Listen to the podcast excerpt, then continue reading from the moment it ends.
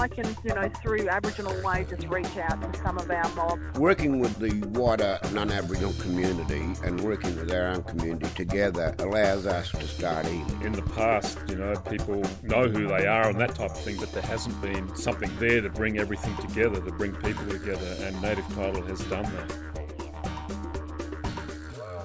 I'd like to begin by acknowledging the traditional owners of the land on which this episode was recorded, the Kaurna people of the Adelaide Plains, and I pay my respects to elders past, present, and emerging. Hello, and welcome to Aboriginal Way, a podcast brought to you by South Australian Native Title Services. And with me, I have General Manager of APY Lands, Richard King. And we're talking about 40 years of the APY Land Rights Act, um, which the celebration wasn't able to go ahead for October 2, which is the date. But we are here to talk about what's happened over the last 40 years. So, Richard, thanks for joining me. Uh, thanks for inviting me down to have a chat with you, Caleb. That's all right. So, can you tell us a bit about the Land Rights Act? Yeah, sure. The Land Rights Act came in in 19, uh, you know, the 2nd of October 1981 and was a result of quite a few elders wanting to claim their land back and wanting better access to their traditional lands, uh, the far northwest of South Australia. Um, demonstrating for a number of years, finally um, secured their land through labour in, um, in 81. Mm. And how has the Act changed over 40 years? Well, it's it actually hasn't changed too much. Um, the original act was put in place, uh, you know, in conversation with Anangu and um, the lawyers at the time, and Philip Toyne and others did a really good job in making sure the act looked after the interest of Anangu, but also made sure that um, it gave enough uh, ability to the strat- statutory officers to manage the act. There have been some minor changes in um, 2005 to allow for more um, input of Anangu in decision making and um, more more um, power to them to uh, be involved in how the act goes rather than leaving it just to the executive board. Mm. So there are a few more checks and balances that came in. All of them um, make the act stronger and make the act more transparent. So all Mm. good, all good changes. Yeah, yeah, that's it. So nothing has ever been lost from what was initially promised. No, nothing. Nothing has been lost at all. Um, if, if anything, it's um, given more control back to the traditional owners and uh, more power to have their say in different formats. Yeah. So you say that there's more power to, for the actual traditional owners that you know live across the lands. Can you tell me what unites these communities? Yeah, sure. Look, um, quite a few things. I mean, they've got a, a, culture that goes right across the far northwest. Um, through to you know across three different tribes. So you got the uh, Pitjantjatjara, Yankunytjatjara, and Ngaanyatjarra. They they share a, a, common language. There are variations in the language um, across those areas, but generally um, they can speak and talk to one another. They have similar stories and traditional um, what they call Tjukurpa, which is um, strong storylines um, which connect them together and open up resources um, to each of the tribes. Um, yeah, so there's quite a bit, and the land itself connects them together. Mm. And then you've got families that have, um, you know, connected with other families uh, throughout, you know, throughout history. Mm. Can you tell me what traditional connections that Anangu have have been able to uphold since the Act, or before that even, to now? Well, in some ways, um, now that the land is belongs to them pretty much since 1981. People have had more access through the lands, although the you know the pastoralists that were there previously um, gave access to to people. Um, now, because it's their own land, they have access right through. Some of the things they do is uh, each year around September, uh, business starts, and everybody gets together and they, they practice their um, their cultural celebrations in the different places, and they pass on knowledge to the next generation. Um, that's very strong. And I've actually noticed, I've only been there for six years, uh, and I've noticed over those six years that that, um, that cultural celebration and sharing of um, knowledge seems to be getting stronger. Mm. Mm. I have, we did a story recently on the Warru Rangers on the APY lands. Can you talk about other conservation work that's happening there? Yeah, sure. Uh, well, for your listeners, the Warru, Warru is a black-footed wallaby. Was previously extinct to the lands. Um, now we've got populations throughout the lands. We started with 25, and we're around about six to 700 animals right across the lands now with That's four amazing. colonies. Um, our rangers do that. The other programs we have is um, our rangers go out um, looking after rock holes, cleaning rock holes, and making sure that they're okay. They monitor where the invasive weeds are and uh, put in place some plans. At the moment, we've got a young lady who's doing her um, PhD in, in one of the invasive species, buffelgrass. And after that, we're hoping we'll be able to look at programs to eradicate uh, buffelgrass across the lands.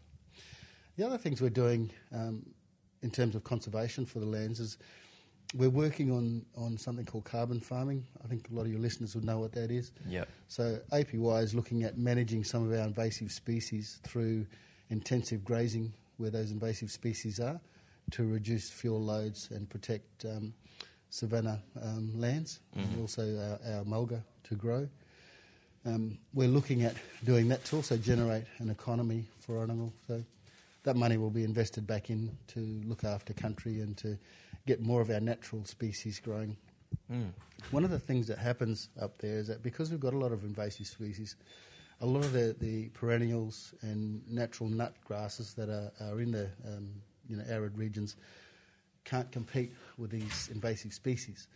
So all the animals like kangaroos and so forth are then drawn away from the lands because they can't get their natural food. So it's actually quite hard to find, um, you know, kangaroos on the lands because of that. And um, that's Oh, something wow. we need to really get sorted. You know, get that balance, natural balance of arid zone, and in particular APY, back to where it should be, so that we start to, to you know, encourage those animals that um, usually Yeah. are there. to Yeah, yeah. And I mean, yeah, I'd done a trip up to the lands recently. We'd kind of yeah pass through, and I actually noticed that there, I didn't see many kangaroos. I saw more further, you know, closer to the city than I did on the land. So, yeah, it's a good example. And the um the buffel grass, that's kind of also from what I've read and learnt about the warru, like that can also affect the habitat and creates a bit of a you know tinder for fire to spark up. So you know it's really important.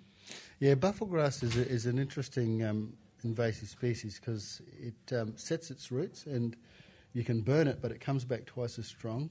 Ah. The, the fires of a buffel uh, bush will burn at about a thousand degrees, which is a lot hotter than what our natural grasses burn.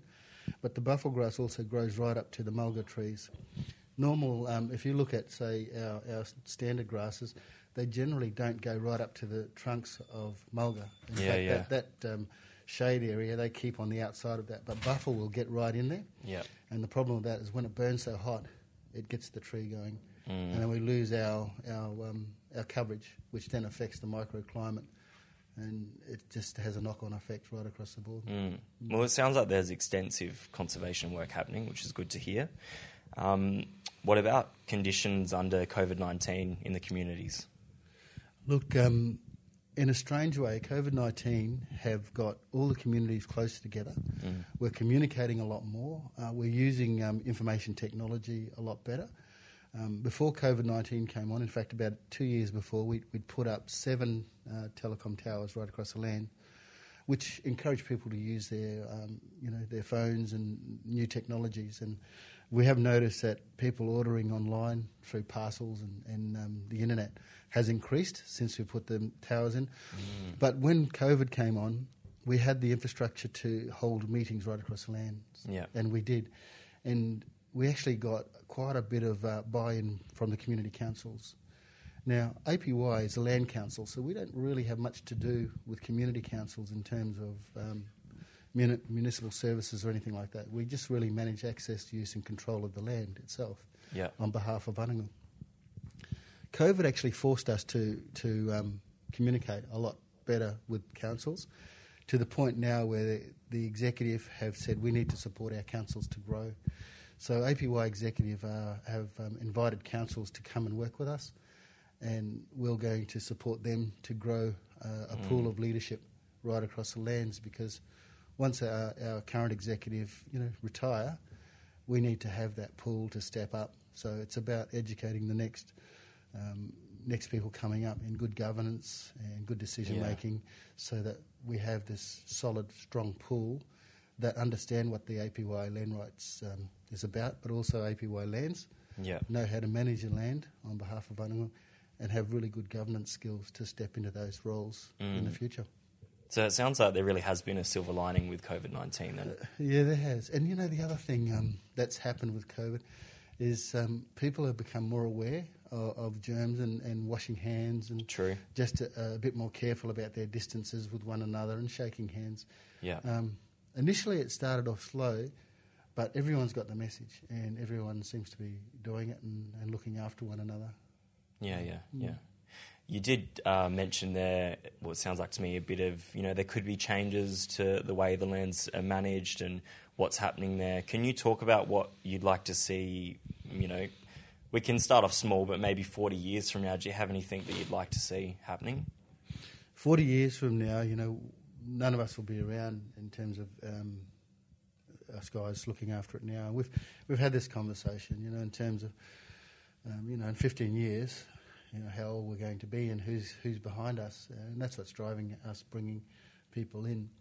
I mean, what I'd like to see uh, is is Anangu themselves running the lands. I'd like to see an economy on the lands, so people don't have to come to Adelaide uh, looking for work.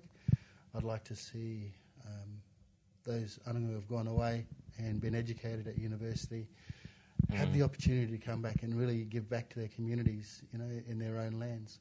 I think that's got to be the goal. We've got to make sure that APY has a future and that those traditional stories are passed on.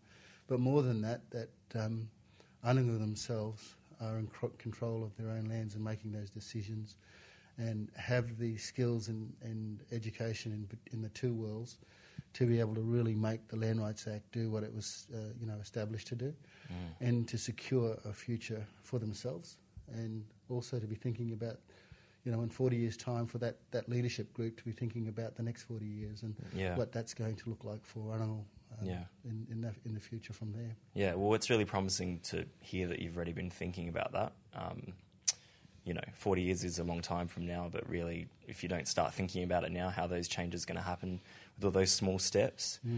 Um, also, did want to ask, you know, we'll kind of wrap up the interview in a second, but, you know, past or present, is there anyone you'd like to thank for their contribution to, you know, we could say the AP Lands Act, or, you know, just in general? Is there anyone you want to thank?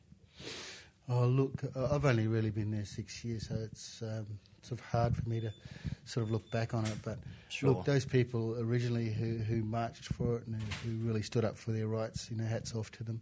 They, they were able to provide really good leadership for the next generation. Those executive members now who have put their hand up and, who have worked through what could only be described as a tumultuous time in the last six or seven years to bring the APY executive and, and the APY land, lands um, group to where it is today. You know, we, we have no debt, we have no litigation, we have a bright future, and, and we're planning now for the future rather than dealing with the issues of the day. Yeah. Um, so hats off to that, those guys too. One of the things that I have noticed with um, you know a lot of the the pressure that's put on this particular executive group is that um, they've risen to the occasion and it's made them stronger and it's made them uh, more resilient. Um, that sort of battle hardening you can really only get when you're exposed to um, hard times, Mm. and, and they've definitely come through them. And now we're, we're you know we're not treading water, we're on the bank looking back, thinking, okay, now where do we go in the future from here? Yeah. and, and that's a good thing. So, hats off to them too. And look, along the way, um, Labor was was originally the ones that handed back the, the lands, um, but the APY um, and the APY executive in particular have enjoyed bipartisan support from both Labor and Liberal over the years, and they should be acknowledged for that. And without that type of support and that sort of commitment from both sides of government, it's difficult to really get really uh, move on Yeah. uh, along the way. But um, we've uh, been lucky to enjoy both sides of those supports, and you know, vice versa, we've supported them too Mm. uh, throughout those times. So um, it is a, a big slice of South Australia. It's ten percent of South Australia, and uh, we couldn't do it without the support of those. But um, personally, I would like to thank um, you know our director, Mr. Rex Tjami. He's been there for 15 years. Um, I'd like to thank Mr. Bernard Singer. He's he's been in and out of executive for a long time, but the leadership those guys show and the character they bring and the commitment over those amount of years has is exemplary, and they do it mainly for their for their people, Mm. and um, you couldn't do it without people having that um, corporate history to, to drive it forward. Yeah. So look, hats off to those guys, but all the executive who have put their hand up to be a leader in the APYs is it's not a easy gig, so they all um, should be commended for that because it's a lot of pressure from family, it's a lot of pressure from government, Mm. and um, they also have to maintain their their standing in, in their world, Yeah. but also be able to work in a European world as well. So Yeah. Not an easy gig, but they all seem to do it really well. So good Yeah. on them. Yeah, no, I think that that's that's always the battle, and you know, uh, thanks so much for sharing and speaking with Aboriginal Way about the 40th anniversary of the APY Lands Act. Um, obviously, we weren't you, you weren't able to celebrate the act on the date or around the date of when it happened, but it sounds like there's going to be a celebration happening next year, if possible. Yep, we've got a celebration planned for the 10th of uh, April next year. We're looking at a couple of things. Um, we're going to be launching the tourist strategy. That's another thing we've got. We've been planning to do for a while. We want to encourage people, you know, to come through and, and to look at the APY and, and have a have a chance to get that cultural immersion. What people don't realise about the APY is that um, we're the gateway. We're the gateway to Uluru, and all those stories that end up in that significant place actually start in the APY. So if you really want to know what Australia is about, you really need to, to come through the APY and have that cultural immersion, have that experience. But um, numbers will be limited. Yeah. We're, we're not looking at having, you know, um, a caravan of cars come through. We're looking at low volume, Yeah. high yield, and high um, intense experience of people who do come through and, and enjoy that opportunity to meet Anangu and to find out what Australia is really like from Yeah. The people who are still living you know, in, in, the, in the way they always have for the last 60,000 years. Thank you for listening to Aboriginal Way, a podcast by South Australian Native Title Services. I'm your host, Caleb Sweeting, and as always, I'll catch you next time.